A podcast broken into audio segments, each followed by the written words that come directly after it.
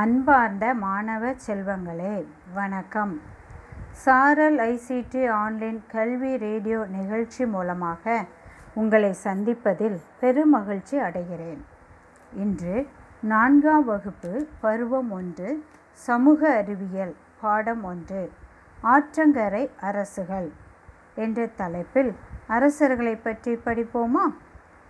குழந்தைகளை நன்றாக கவனித்து கேளுங்கள். மக்கள் பண்டைய காலத்தில் ஆற்றங்கரை ஓரங்களில் குடியேறி வாழ்ந்து வந்தனர். ஆற்றில் நீர்வளம் நிறைந்து இருப்பதால் வேளாண்மை பயிர்களை வளர்த்தனர். அதாவது விவசாயம் செய்தனர். மேய்ச்சல் நிலங்களில் கால்நடைகளை மேய்த்தனர். இதன் விளைவாக ஆற்றங்கரை ஓரங்களில் சேர சோழ பாண்டியர்கள் பல்லவர்கள் போன்ற அரசர்கள் தோன்றினர். சேர சோழ பாண்டியர்களை மூவேந்தர்களின் மூவேந்தர் அரசர்கள் என்று அழைக்கப்பட்டார். குழந்தைகளை எந்தெந்த ஆற்றங்கரையில் எந்தெந்த அரசர்கள் தோன்றினார் என்று பார்ப்போமா? சேரர்கள் பொய்கை ஆற்றங்கரையில் சோழர்கள் காவேரி ஆற்றங்கரையில் பாண்டியர்கள் வைகை ஆற்றங்கரையில் பல்லவர்கள் பாலாறு ஆற்றங்கரையில் தோன்றினர். நாம் இப்போ சேரர்களை பற்றி படிக்கப் போகிறோம். மூவேந்த அரசர்களில் முதன்மையானவர்கள் முதன்மையானவர் சேரர்களே. மூவேந்த அரசர்கள் யாரெல்லாம் சேரர் சோழர் பாண்டியர். இவர்களில் முதன்மையானவர் தான் யார்? சேரர்கள். பொய்கை ஆற்றங்கரையில் ஆட்சி செய்தனர். இவர்களின் தலைநகரம் வஞ்சி ஆகும் இவருடைய துறைமுகம் தொண்டி முசிறி. சேர நாடு என்பது தற்போது. மேற்கு மாவட்டத்தை குறிக்கிறது. மேற்கு மாவட்டம் என்பது ஈரோடு திருப்பூர் கோயம்புத்தூர் நீலகிரி ஆகும். கேரளாவும் சேர நாட்டின் ஒரு பகுதி. சேர நாடு உயரமான மலைப்பகுதியால் சூழப்பட்டுள்ளது. சேர நாட்டின் மிகவும் புகழ்பெற்ற அரசர்கள் இருந்தனர். இமயவரம்பன் நெடுஞ்சேரலாதனும். அவருடைய மகன் சேரன் செங்குட்டுவன் ஆவார். நெடுஞ்சேரலாதன் என்ற அரசர் இமயமலை வரை படையெடுத்து சென்று கனக விஜயர் என்ற அரசரை தோற்கடித்தார். நெடுஞ்சேரலாதன் அரசர் வெற்றி பெற்றார். இவர் இமயமலையில் சேர நாட்டின் வில் அம்பு பொறிக்கப்பட்ட கொடியை பறக்க விட்டார். இமயமலையிலிருந்து கற்களை கொண்டு வந்து கண்ணகிக்கு சிலை வடித்து கோயில்களை கட்டினார். இந்த கற்களை எப்படி கொண்டு வந்தார் தெரியுமா? இமயமலையிலேருந்து இந்த கற்களை எப்படி கொண்டு வந்தார்? போரில் தோற்று போன வீரர்கள் இருக்கிறார்களா? அவர்களை இவர் கைதி கணக்காக நம்ம நாட் அவர் அவர் வெற்றி பெற்ற நாட்டுக்கு கூட்டிகிட்டு வருவார். அவர்கள் தலையின் மீது இந்த கற்களை வைத்து கொண்டு வந்திருக்கிறார். செங்குட்டுவனின் சகோதரர் இளங்கோ அடிகள். இளங்கோ அடிகள் எழுதிய காப்பியம் சிலப்பதிகாரம். என்ற நூல் வழியாக சேரர்களை பற்றி நாம் தெரிந்து கொள்ளலாம். அது மட்டும் அல்ல பயிற்று பத்து என்ற நூல் வழியாகவும் அறிந்து கொள்ளலாம். குழந்தைகளே சேர அரசர்கள் எந்த ஆற்றங்கரையில் ஆட்சி செய்தனர்? பொய்கை ஆற்றங்கரையில். அவர்களுடைய தலைநகரம் வஞ்சி. துறைமுகம் தொண்டி முசிறி. கொடி வந்து வில் அம்பு பொறிக்கப்பட்டிருக்கும். நாம் இப்போது பக்கம் நூற்றி இருபத்தி ஏழில் விடையளிக்க முயற்சி செய். விடையளிக்க முயற்சி செய். முற்கால சேரர்களின் புகழ்பெற்ற அரசர்கள் யாவர்? முற்கால சேரர்களின் புகழ்பெற்ற அரசர்கள் யாவர்? யாரெல்லாம் சொன்னேன்? இமயவரம்பன் நெடுஞ்சேரலாதனும். அவருடைய மகன் பேர் என்ன? சேரன் செங்குட்டுவன் ஆவார். யாரெல்லாம்? இமயவர்மன் நெடுஞ்சேரலாதன். சேரன் செங்குட்டுவன். இளங்கோ அடிகளால் இயற்றப்பட்ட காப்பியத்தின் பெயர் என்ன சிலப்பதிகாரம். குழந்தைகளை குறித்து கொண்டீர்களா? நாம் சேர அரசர்களை பற்றி பார்த்தோம். இப்போ சோழ அரசர்களை பற்றி பார்ப்போமா? சோழர்களின் தலைநகரம் உறையூர். சோழர்களின் தலைநகரம் எது? உறையூர். இவர்களுடைய துறைமுகம் காவேரி பூம்பட்டினம். சோழர்கள் காவேரி ஆற்றங்கரையில் ஆட்சி செய்தனர். சோழர்களின் கொடியில் புலி சின்னம் பொறிக்கப்பட்டிருக்கும்.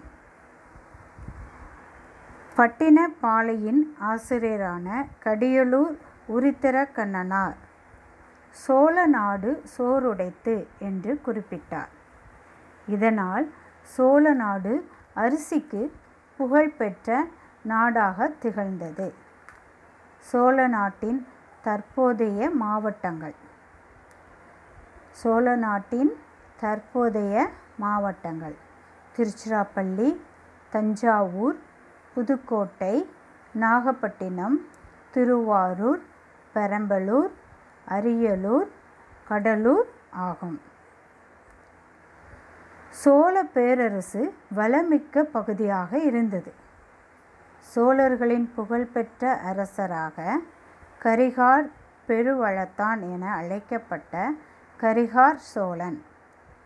இவர் இளம் வயதிலே அரசரானார். இவர் மிகவும் திறமையாக ஆட்சி செய்தார். இவருடைய எதிரிகளால் இவர் சிறை வைக்கப்பட்டார். அச்சிறையில் எதிரிகள் தீ வைத்து விட்டனர் அதில் கரிகால சோழனுக்கு காலில் தீப்புண் ஏற்பட்டு விட்டது. இதன் விளைவாக கரிகாலன் என அழைக்கப்பட்டார். இவர் இளம் வயதில் முதியவர் போல் மாறுவிடமிட்டு வழக்கினை தீர்த்து வைத்த பெருமையும் கரிகாலன் அரசரு அரசரையே சேரும். வெண்ணி மற்றும் வாகை பந்தலை. வெண்ணி மற்றும் வாகை பரந்தலை என்னும் போர்களத்தில் சேரர் மற்றும் பாண்டியர்களை கரிகாலர் அரசர் என்ன செஞ்சார்? தோற்கடித்தார். சேர மற்றும் பாண்டிய அரசர்களை கரிகால அரசன் என்ன செஞ்சார்? போரில் தோற்கடித்தார். இலங்கையின் மீதும் போர் செய்தார். சிறைப்பிடித்த போர் வீரர்களை கொண்டு காவேரி ஆற்றில் கல்லணை என்ற அணையை கட்டினார். சிறைப்பிடித்த போர் கைதிகள் அதாவது போர் வீரர்கள் அவர்களை கொண்டு காவேரி ஆற்றில் கல்லணை என்ற அணையை கட்டினார். ரெண்டாயிரம் ஆண்டுகள் ஆகியும் கல்லணை இன்றும் கரிகாலனின் புகழை சொல்கிறது. கல்லணனை கரிகாலன் அரசரின் புகழை என்ன செய்கிறது? சொல்கிறது. குழந்தைகளே நாம் இப்போது பக்கம் நூற்றி இருபத்தி எட்டு. விடை அளிக்க முயற்சி செய். விடை அளிக்க முயற்சி செய். பண்டைய சோழ அரசர்கள் அரசர்களுள் புகழ்பெற்ற அரசர் யார்? கரிகாலன். சோழர்களின் தலைநகரம் மற்றும் துறைமுகங்களின் பெயர்களை கூறு.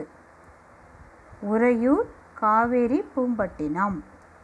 குழந்தைகளை குறித்து கொண்டீர்களா? நாம் இப்போ சேரர்கள் சோழர்களை பற்றி பார்த்தோம். இப்போ பாண்டிய அரசர்களை பற்றி பார்ப்போமா? பாண்டியர்கள் வைகை ஆற்றங்கரையில் ஆட்சி செய்தனர். பாண்டியர்களின் தலைநகரம் மதுரை.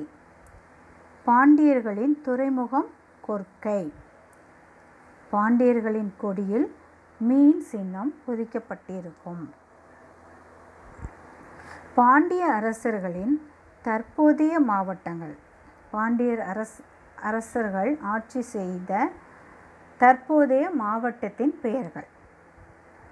மதுரை தேனி திண்டுக்கல் விருதுநகர் திருநெல்வேலி தூத்துக்குடி சிவகங்கை ராமநாதபுரம் ஆகும். சங்க காலத்தில் மிகவும் புகழ்பெற்ற நகரமாக மதுரை திகழ்ந்தது. மதுரையில் முத்தமிழ் சங்கம் அமைத்து தமிழ் வளர்த்த பெருமை பெருமை பாண்டியர்களையே சாரும். பாண்டிய நாடு முத்துக்கு புகழ் பெற்றது ஆகும்.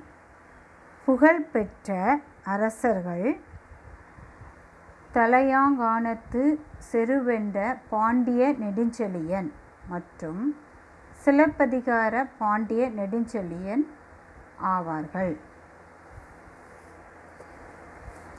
சேரர்கள் சோழர்கள் குறுநில மன்னர்களின் கூட்டுப்படையை கூட்டுப்படையை தலையாங்கானம் என்னும் இடத்தில் தோற்கடித்தார். இவ்வெற்றியின் விளைவாக தலையாங்கனத்து செருவென்ற பாண்டிய நெடுஞ்செழியன் என்று பெயர் பெற்றார். சிலப்பதிகாரத்தில் கோவலன் கண்ணகி வாழ்க்கை வரலாறு இருக்கிறது. கோவலன் கண்ணகி வந்து மதுரையில் வாழ்ந்து வந்தனர். அப்போது பாண்டிய நெடுஞ்செழியன் என்ற அரசர் ஆட்சி செய்து வந்தார். இவர் ஆட்சி காலத்தில் கோவலன் மீது திருட்டு குற்றம் சாட்டப்பட்டு மரண தண்டனை விதித்தார். இதை கோவலனின் மனைவி அறிந்து தன் கணவர் குற்றமற்றவர் என்று நிரூபித்தார். கோவலன் குற்றமற்றவர் என்று நிரூபித்தார். இதை அறிந்த அரசர் நானோ அரசன் நானே கல்வன் என்று கூறி கீழே விழுந்து உயிரை விட்டார். இதை அறிந்த அரசரின் மனைவி கோப்பெருந்தேவியும் உயிரை விட்டார். பாண்டியர்களின் ஆட்சி முறையை பற்றி. பாண்டியர்களின் ஆட்சி முறையை பற்றி மாங்குடி மருதனார் மதுரை காஞ்சி என்னும் நூலில் குறிப்பிட்டு உள்ளார். மாங்குடி மாங்குடி மருதனார் மதுரை காஞ்சி என்னும் நூலில் குறிப்பிட்டு உள்ளார். பாண்டியர்கள் எந்த ஆற்றங்கரையில் ஆட்சி செய்தனர்? வைகை. இவர்களுடைய தலைநகரம் மதுரை. இவருடைய துறைமுகம் குர்க்கை இவர்களுடைய கொடியில் மீன் சின்னம் பொறிக்கப்பட்டிருக்கும்.